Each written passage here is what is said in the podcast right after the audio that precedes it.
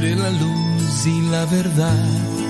Aunque mis problemas seguirán, persistirán, tendré la fuerza que tu espíritu da.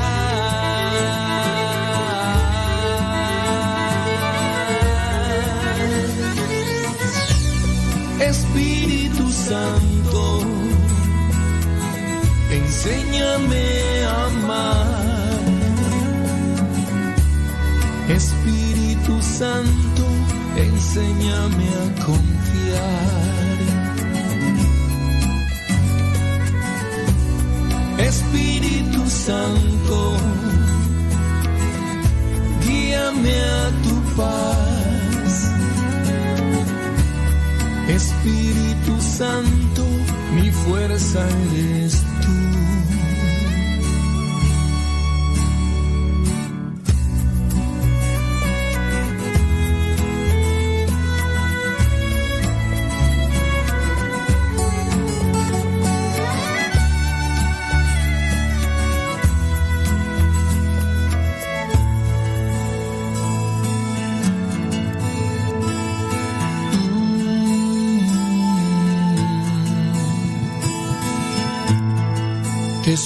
Suplico, Dios,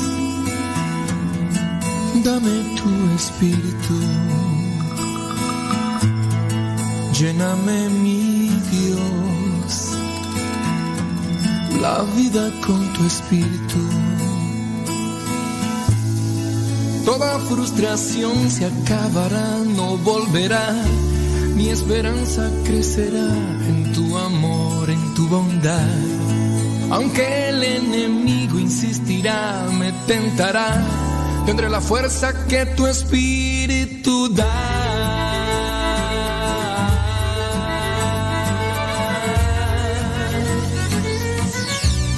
Espíritu Santo,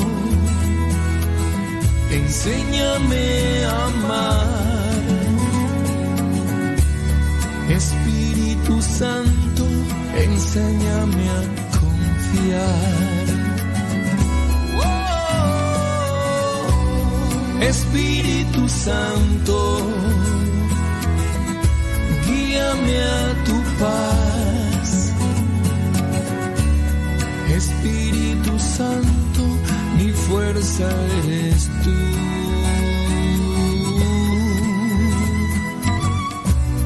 Espíritu Santo, enséñame a amar. Espíritu Santo, mi fuerza eres tú. Mi fuerza eres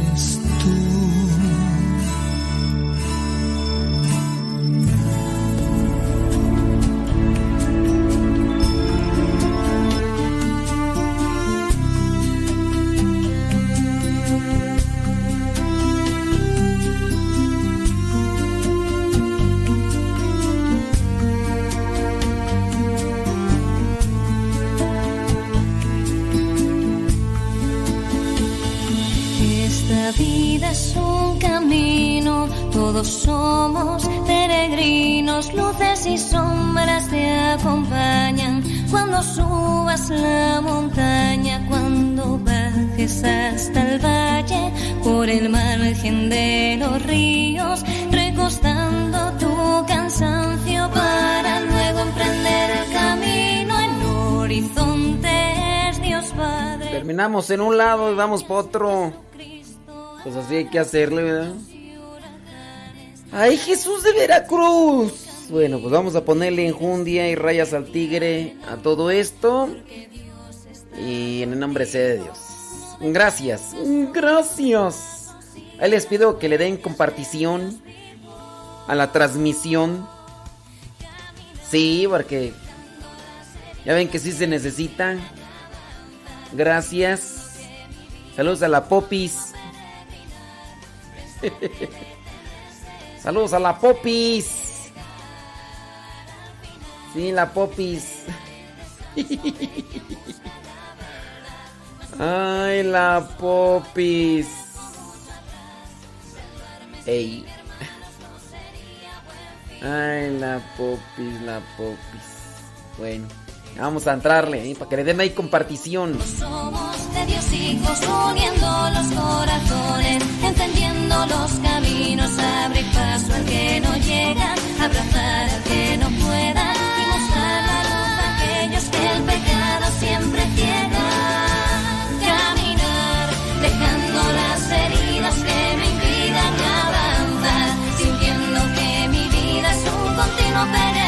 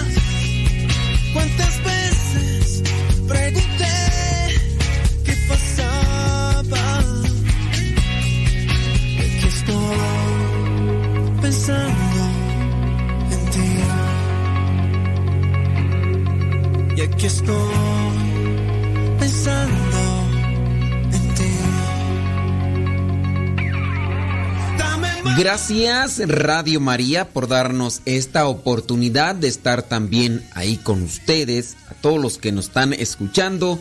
Un saludo desde Texcoco, Estado de México, lugar de donde estamos nosotros realizando el programa y gracias a Radio María que nos permite transmitirlo. Por ahí ya preparando también micrófonos, mi estimado Rafa Salomón y mi estimado Guillermo Torres Quiros. Como ustedes saben, y si no saben, bueno, pues sepan que el programa se llama Gozo y Esperanza, donde tratamos de hacer una reflexión del cristiano en la vida social. Del cristiano en la vida social y cómo debemos de comportarnos. Bueno, cuando uno conoce la vida de los santos, uno sabe que no solamente son santos porque rezaron mucho, porque de la capilla no salían, sino por su actuar en la vida con la gente. El actuar de su vida con la gente. Así es como uno alcanza la, la santidad, porque uno a lo mejor dice que se lleva muy bien con Dios, pero anda de la greña con los que viven a su lado y vas a decir, oye, pues, pues, ¿cómo está eso? O sea, Dios para ti lo es todo, pero estás constantemente peleándote ahí con los demás, no es válido, ¿verdad? O, oye, tú rezas mucho, pero con los demás te maltratas, con palabras, con indirectas, no se puede. Por eso es importante conocer la vida de los santos para saber qué es lo que realizaron en la sociedad, qué es lo que realizaron entre la gente. El día de hoy vamos a presentarles a un santo, este santo se llama Juan de Dios religioso, eh, patrono de los hospitales, él fue fundador. Vamos a platicar más sobre su vida para que no se desconecten y les digan a los demás que ya estamos aquí en el programa Gozo y Esperanza.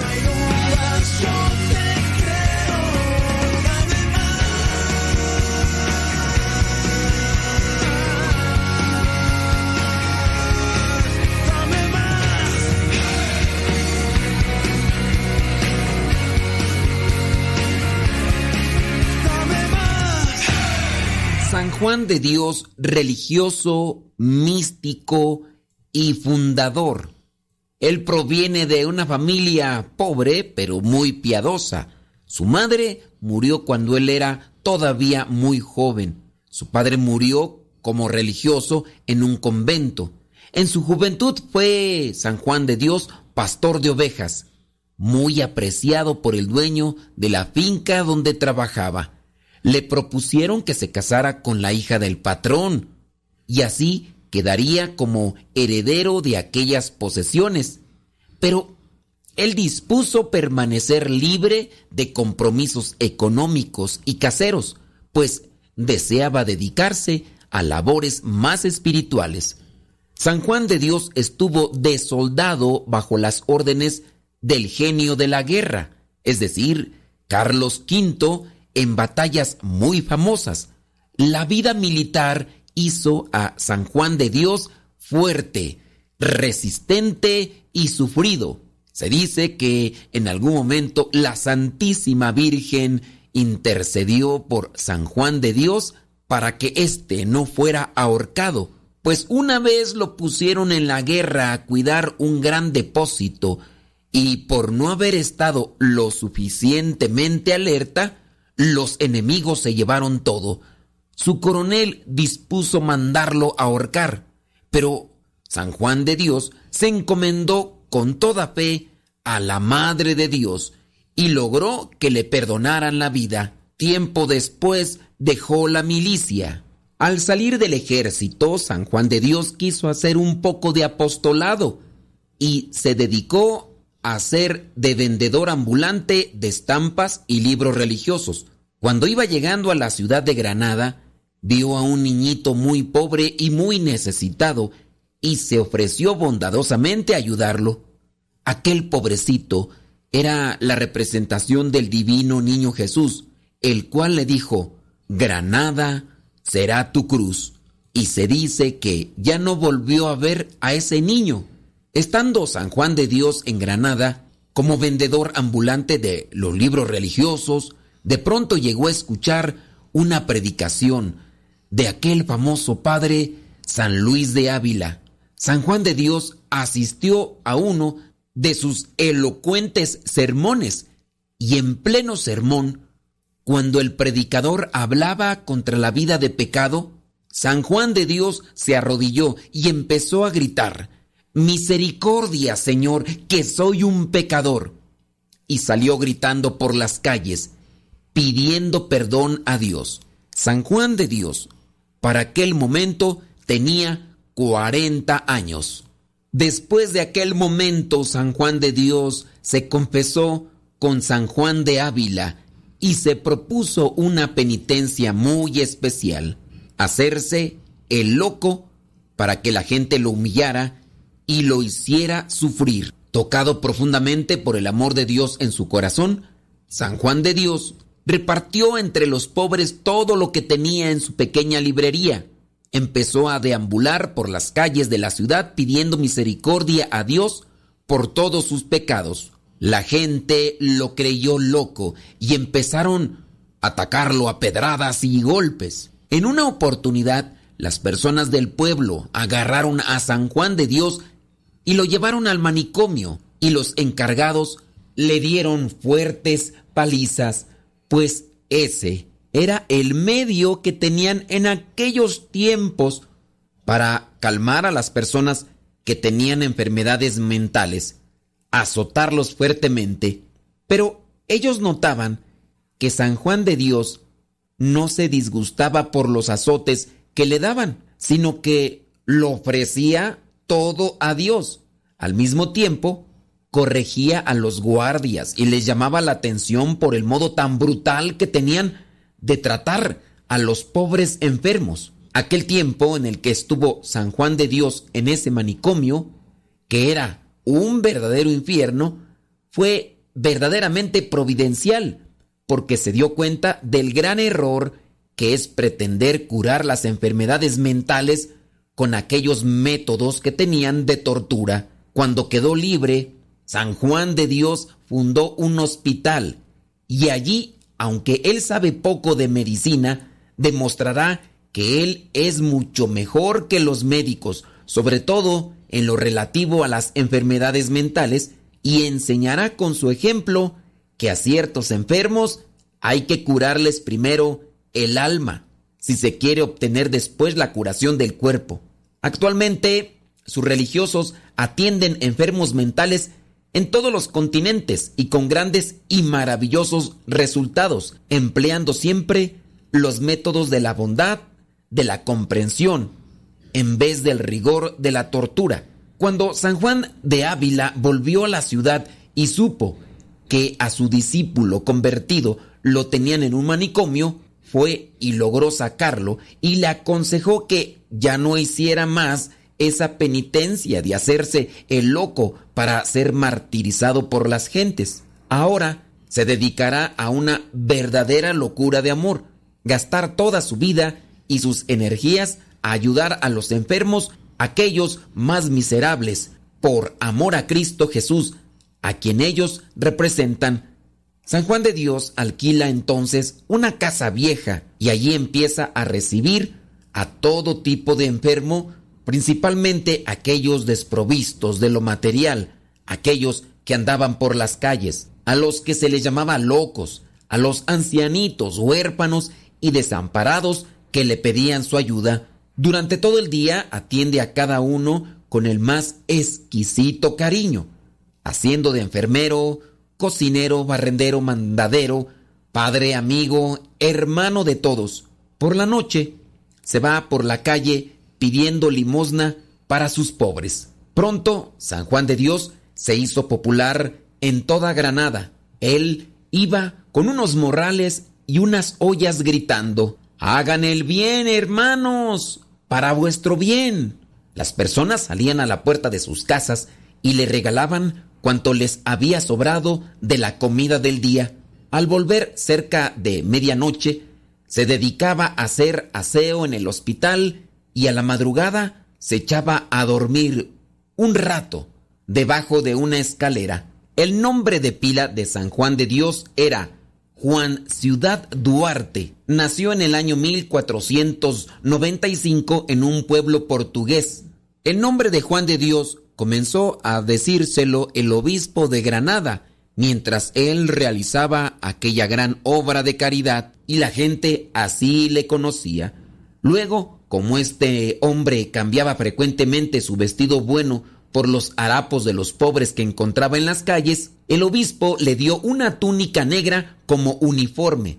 Así se vistió San Juan de Dios hasta su muerte, y así se vistieron los religiosos seguidores de esta obra por muchos siglos. Un día su hospital se incendió y San Juan de Dios entró varias veces por entre las llamas a sacar a los enfermos y aunque pasaba por en medio de enormes llamaradas, no sufría a causa de las llamas y logró salvarle la vida a todos aquellos pobres. Se dice que en otro tiempo, cuando estaba haciendo muchísimo frío en aquel lugar de Granada, España, él necesitaba de leña para poder encender la fogata y así los enfermos pues no sufrieran. Fue al río y llevaba mucha agua y por cierto llevaba muchos troncos y palos, pero uno de sus compañeros, dice, siendo muy joven, se adentró imprudentemente entre las violentas aguas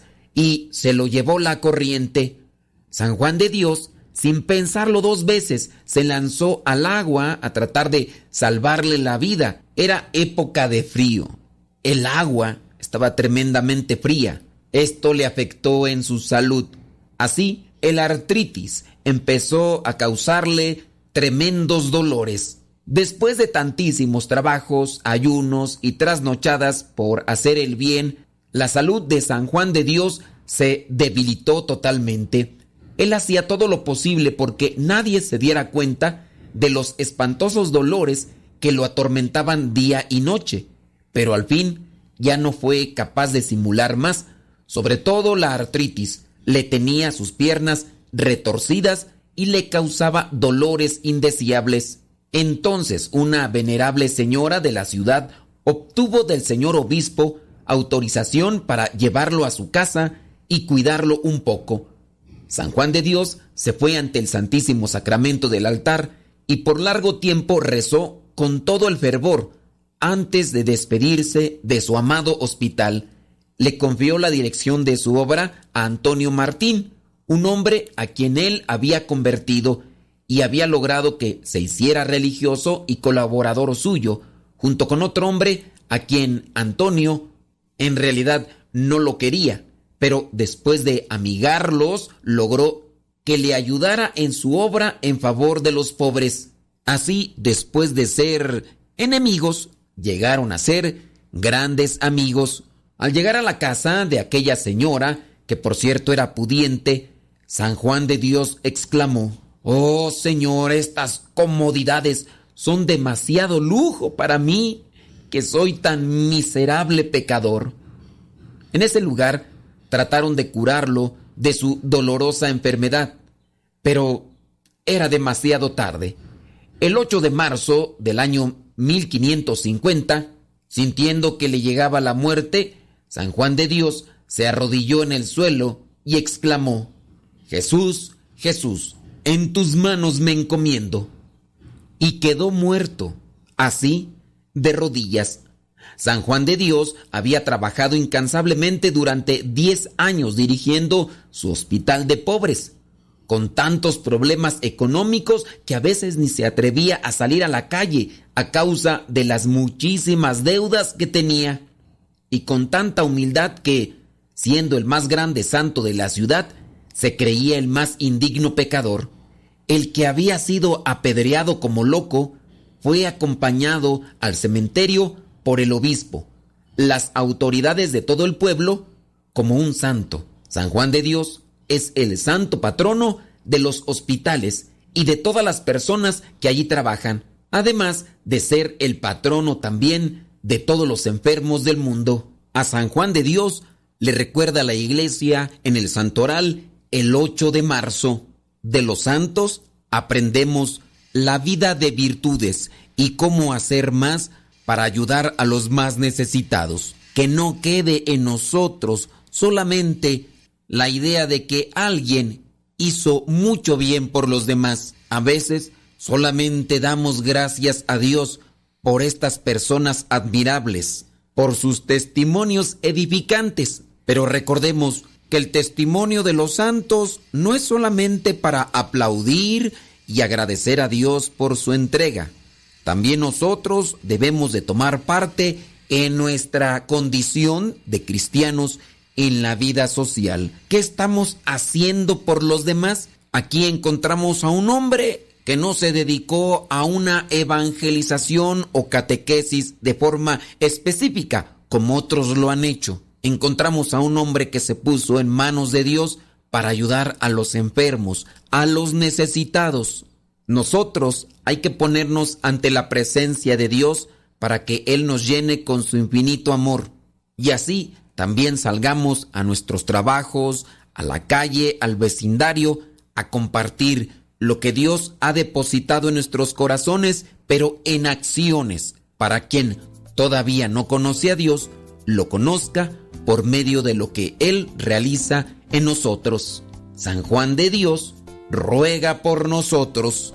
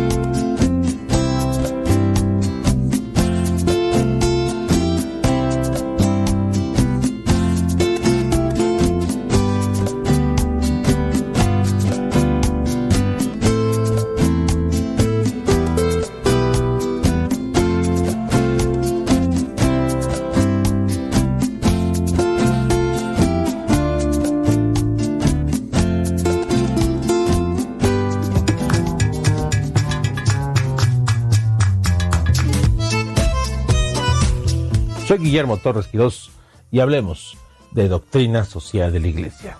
Derechos humanos no suficientemente universales. Así es como arranca el Papa antes del numeral 22 de Fratelli Tutti, la encíclica que estamos analizando. Y bueno, precisamente en ese numeral 22, el Papa nos recuerda, muchas veces se percibe que de hecho los derechos humanos no son iguales para todos. Y es que el respeto de estos derechos es condición previa para el desarrollo social y económico de un país.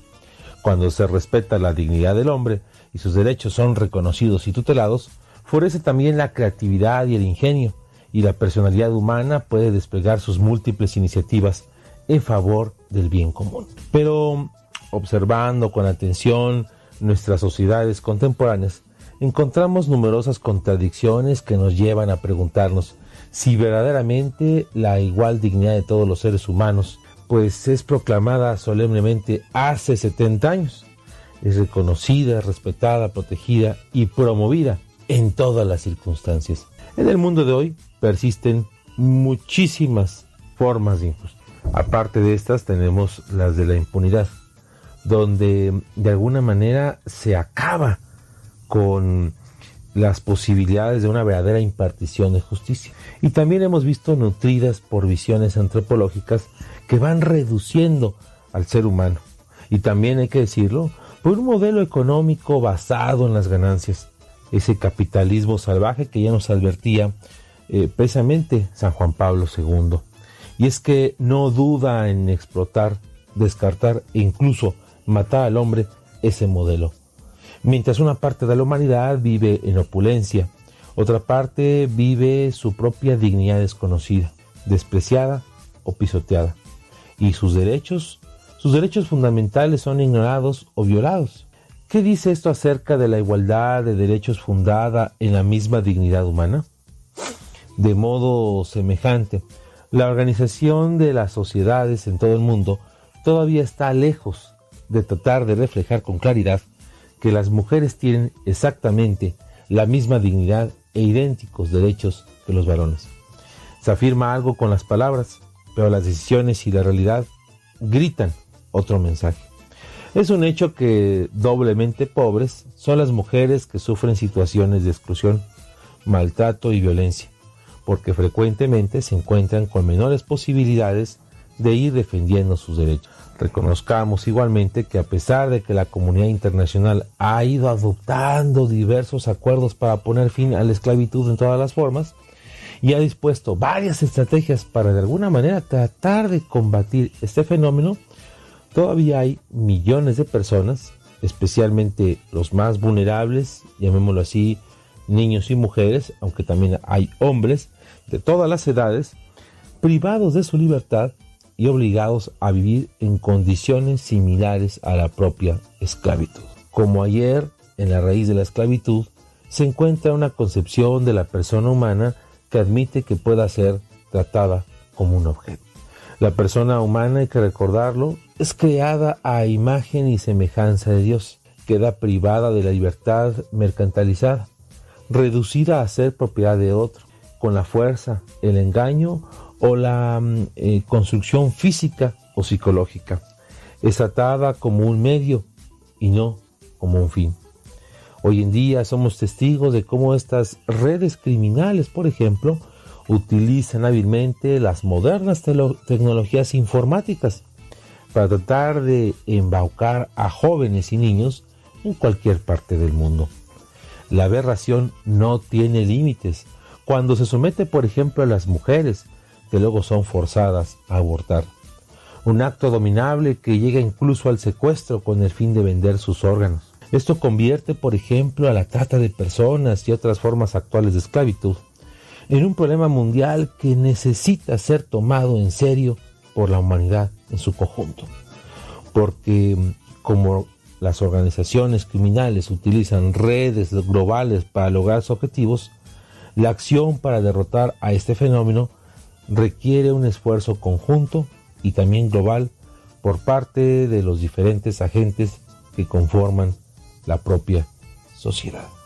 Sin duda, el Papa Francisco nos deja esta dura reflexión sobre lo que hoy en día estamos viviendo como humanidad. Estamos totalmente conscientes de lo que se está haciendo al vulnerar a la persona, al tratar de alguna manera de olvidar que esa persona fue creada a imagen y semejanza de Dios y se le trata como un objeto, como una cosa, cuando de alguna manera somos testigos de que eh, pues hay una verdadera utilización de la persona con fines que van directamente hacia el propio pecado. La verdad es que estamos viviendo tiempos complicados en los que parece que esa nueva esclavitud pues ha acabado con la dignidad de la persona.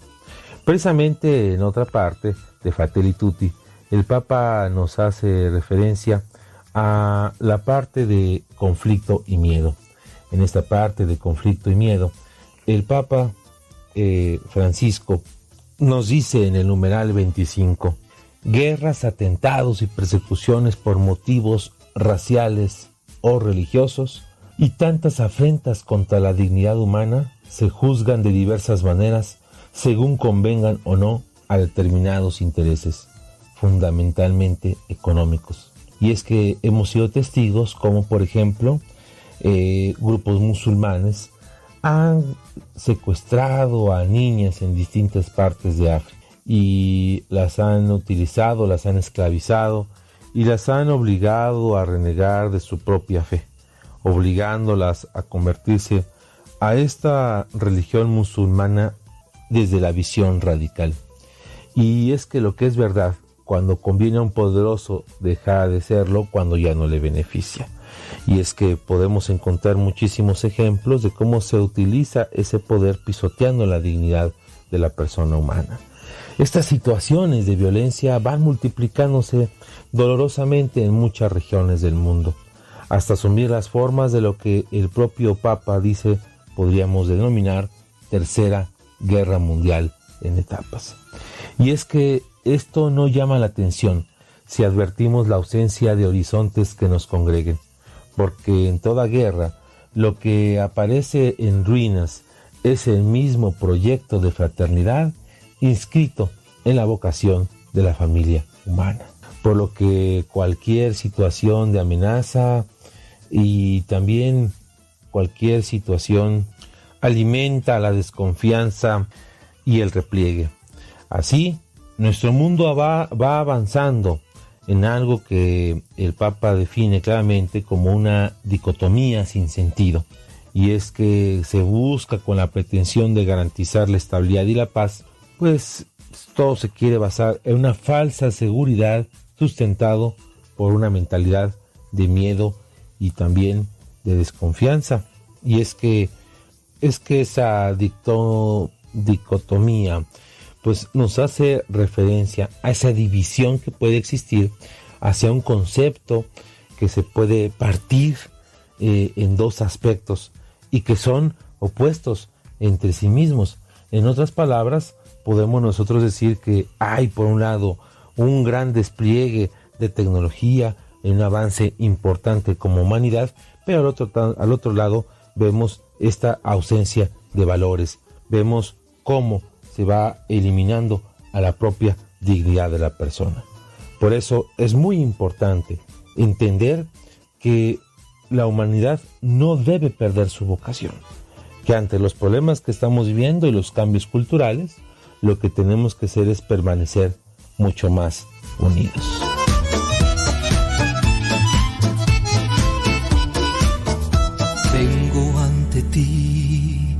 Cansado de buscar.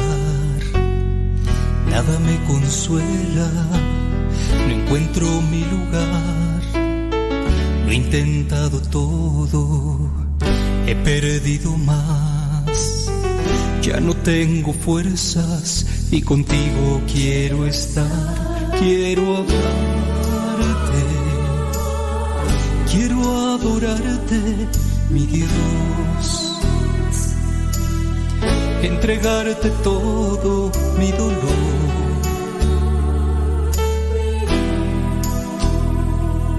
Quiero hablarte, quiero hablarte, Quiero adorarte, mi Señor. Entregarte mi tristeza hoy.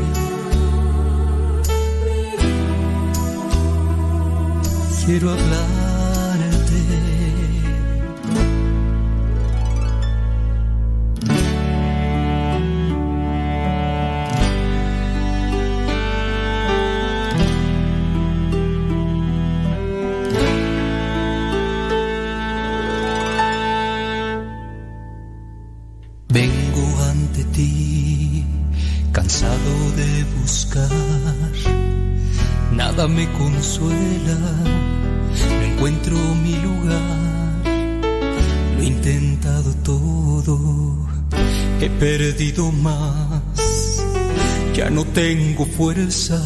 y contigo quiero estar, quiero hablarte, quiero adorarte, mi Dios. Entregarte todo mi dolor.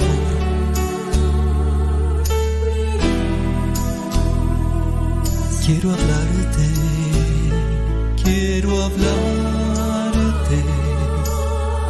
quiero adorarte, mi Señor. Entregarte mi tristeza hoy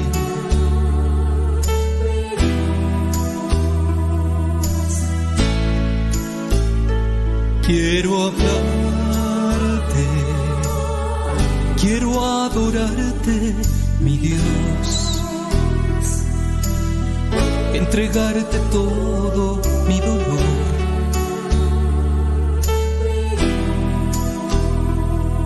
Quiero hablarte, quiero hablarte, quiero adorarte, mi Señor entregarte mi tristeza hoy.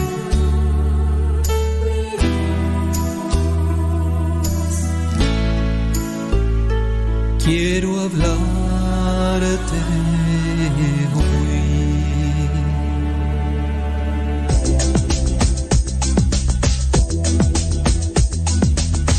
hoy. Les envío un abrazo sincero de paz cuando los amigos nos fallan si bien es cierto, se enaltece la cercanía y el gusto por estar con los amigos, también es momento para reflexionar acerca de estos amigos que un día fueron y que ahora ya no lo son más. Claro que duele.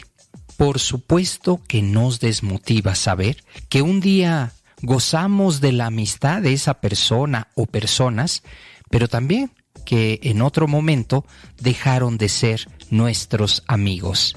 Ese que un día nos hizo reír, vibrar y emocionarnos. Tal vez deberíamos aceptar que los amigos cambian. Y cambian por muchas circunstancias. Puede ser el entorno, las condiciones, por supuesto que afectan la amistad.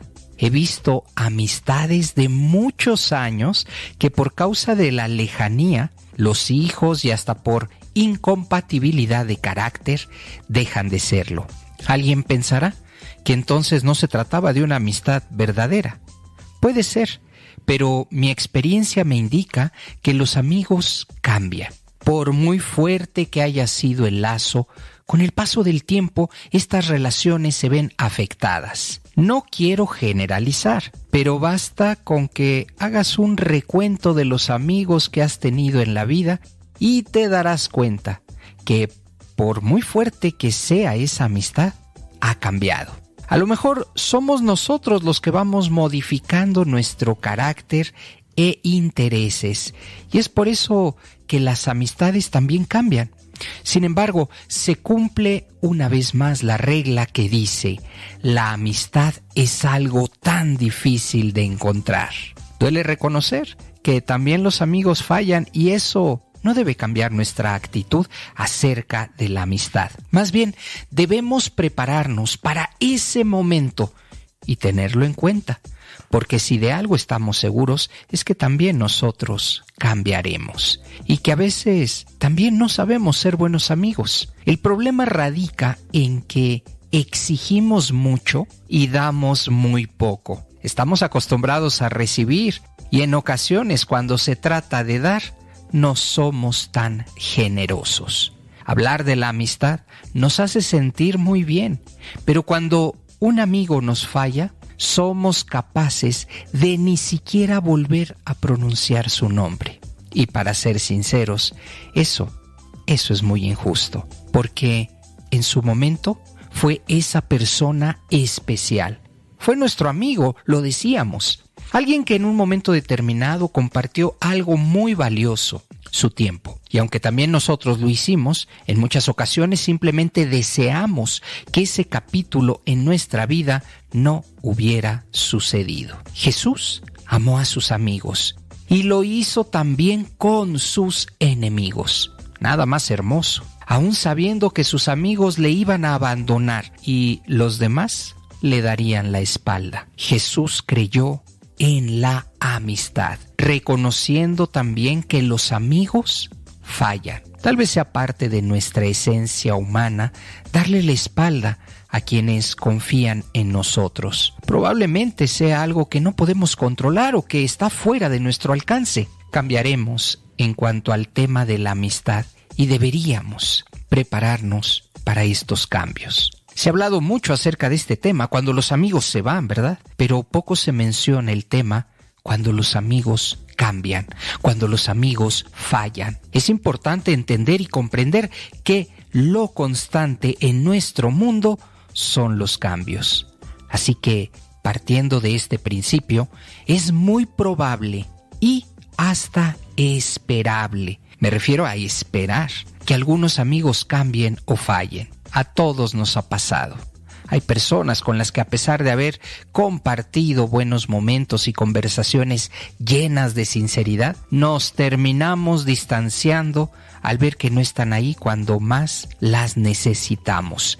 Incluso después de que les hayamos hecho importantes favores. La decepción que se experimenta es, como en estos casos suele ser, el distanciamiento. Otra de las consecuencias de esta pequeña traición, sí, sí, porque hay personas que son capaces de traicionarnos por un poco de atención, algo de poder o simplemente porque no son verdaderamente honestas con nuestra amistad. Sin embargo, en esos momentos solemos recordar que, técnicamente, los demás no tienen por qué encajar con nuestras expectativas. Por algo son seres completamente independientes de nosotros.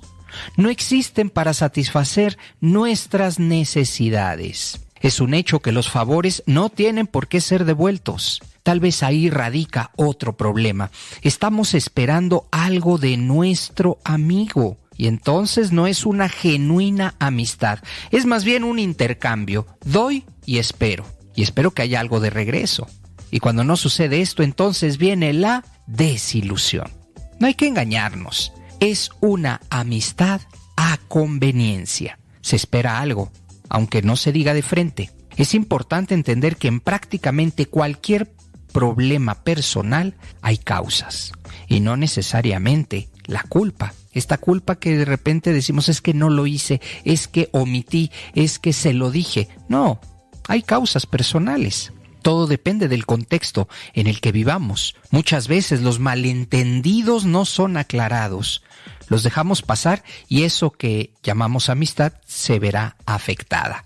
La sinceridad debe ser fundamental en las relaciones amistosas, pero como estamos acostumbrados a las apariencias, pensamos que es mejor no aclarar y dejarlo pasar. Nada más erróneo y aniquilador para la amistad, para los amigos. Se requiere tiempo, voluntad y empeño para realizar las aclaraciones pertinentes y dejar los puntos claros. Para ser sinceros, muy pocas personas se tomarán el tiempo para rectificar. En general, las personas dejarán pasar lo que sucedió y perderán una valiosa oportunidad, siendo esta la actitud que al final termina con la amistad. Es posible que tengamos inclinaciones a apreciar especialmente la compañía de ciertas personas y nos equivocamos pensando que eso es amistad, pero simplemente son aquellas personas que se comprometen muy poco y nada más nos interesa su compañía, más no su amistad.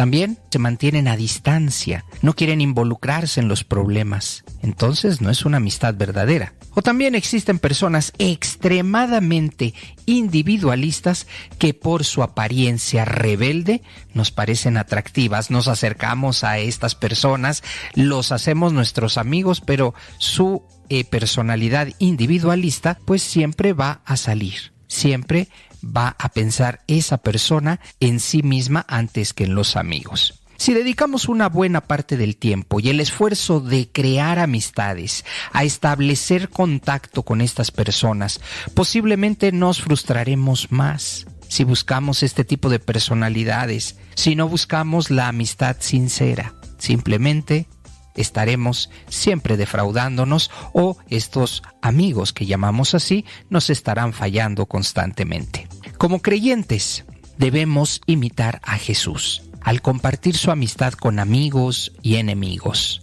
aun sabiendo que le traicionarían. Creyó en hombres y mujeres. Por esto, no debemos desilusionarnos si algunos amigos nos fallan. Al Hijo del Hombre le fallaron cuando más lo necesitó.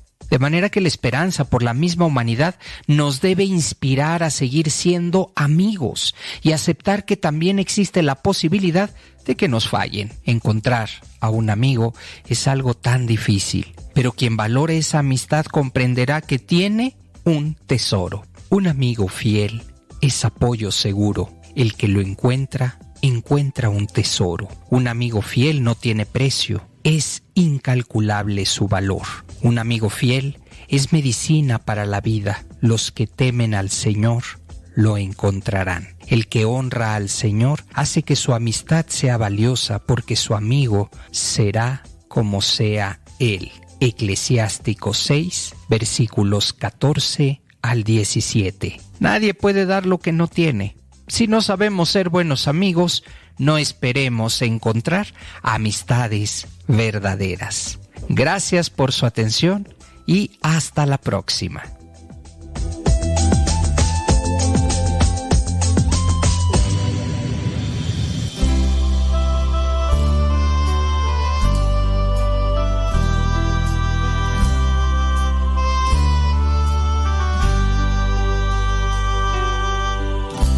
Ven Espíritu y llénanos de ti.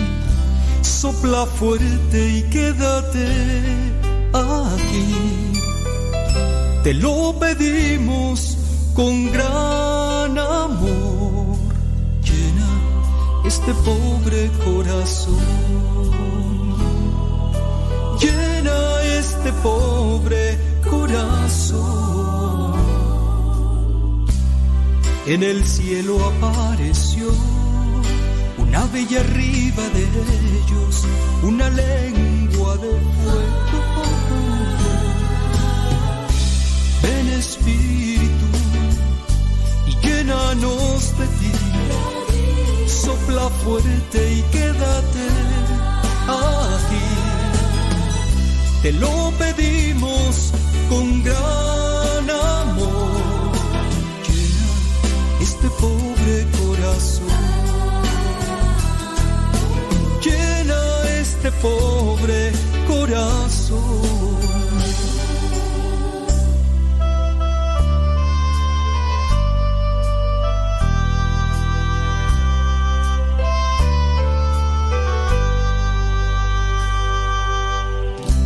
Ven Espíritu y llénanos de ti sopla fuerte y quédate Te lo pedimos con gran amor. Llena este pobre corazón.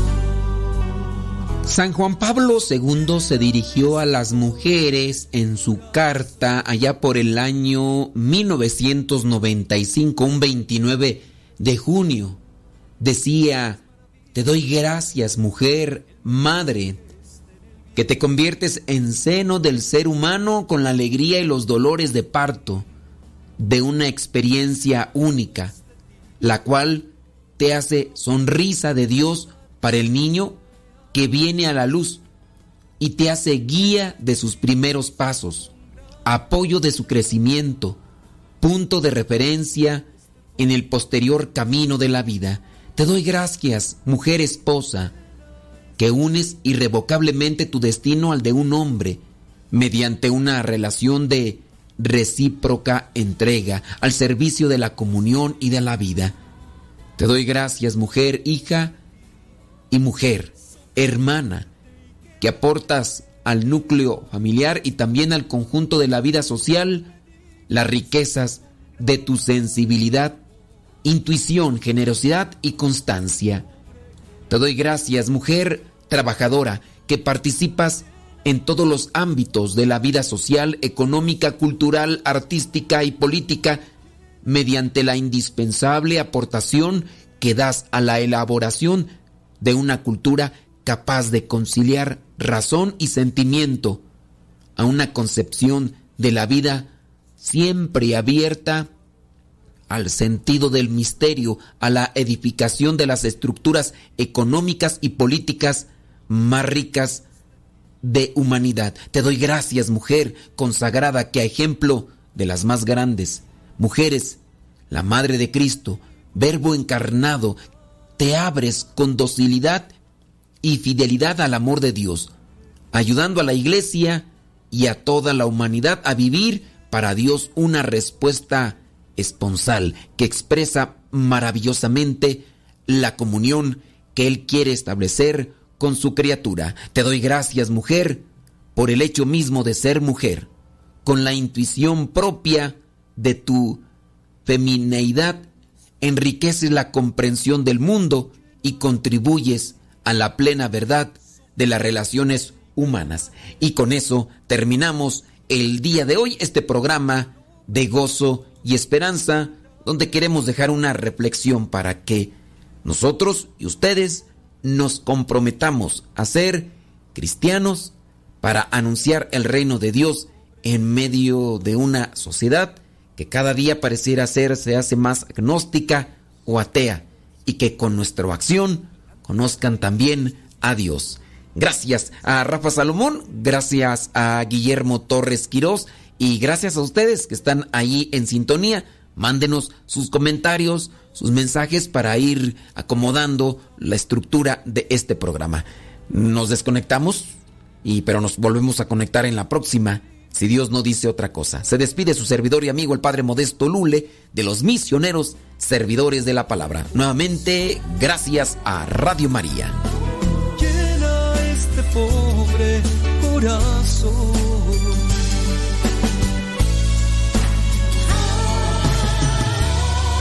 Espíritu y llénanos de ti. Sopla fuerte y quédate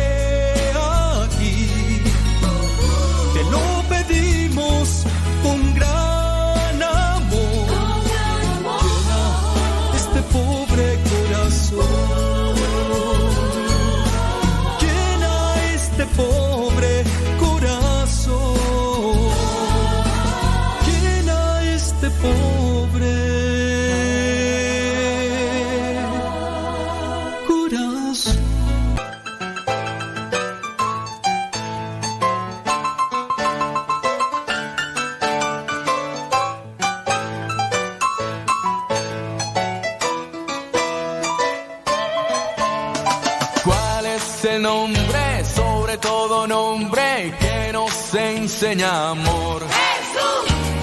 te ha salvado, quien te ha mostrado todo el amor de Dios. Jesús. El rey de reyes, señor de señores, grita de corazón. Jesús. Alfa y Omega, rey poderoso, Padre tu hijo soy. Por